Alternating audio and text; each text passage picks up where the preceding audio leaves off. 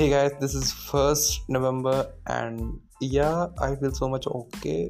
तो बात करेंगे थोड़ी सी कुछ दिवाली के ऊपर या फिर मैं सोच रहा हूँ ना दिवाली पे एक स्पेशल वीडियो बना दूँ। एक अच्छी सी जो मैं कर सकूँ तैयार कर सकूँ। तो गाइज़ एक प्रेशर हैंडल में हम कैसे परफॉर्म कर सकते हैं? इस पर थोड़ी सी बात मैं करना चाहता हूँ क्योंकि यार मैं बहुत कन्फ्यूज़ हो सकता हूँ। Generally I try to solve some question मेरे से हो जाते हैं। बट जब मैं वही चीज़ मॉक टेस्ट में बैठ करने की कोशिश करता हूँ मीन्स एज अ पेपर तो वो बन नहीं पा रहे। अब या फिर मेरी प्रैक्टिस कम है, ये रीज़न हो सकता है। या फिर मेरे अंदर वो पेशेंस नहीं है। पेशेंस लैक है।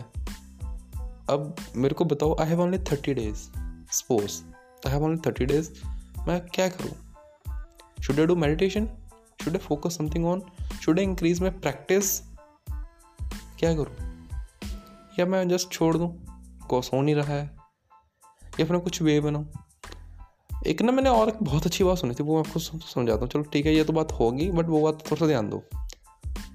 आप किसी चीज़ को काम को करते हो, आपको कुछ चीज़ नहीं मिलती मीन्स रिज़ल्ट नहीं मिलते तो आपको लगता है वो चीज़ आपके लिए नहीं है।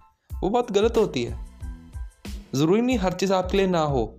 शायद आप उस चीज़ के लिए हो बट आप उतनी एफर्ट नहीं डाल रहे हो। आप आलसी हो।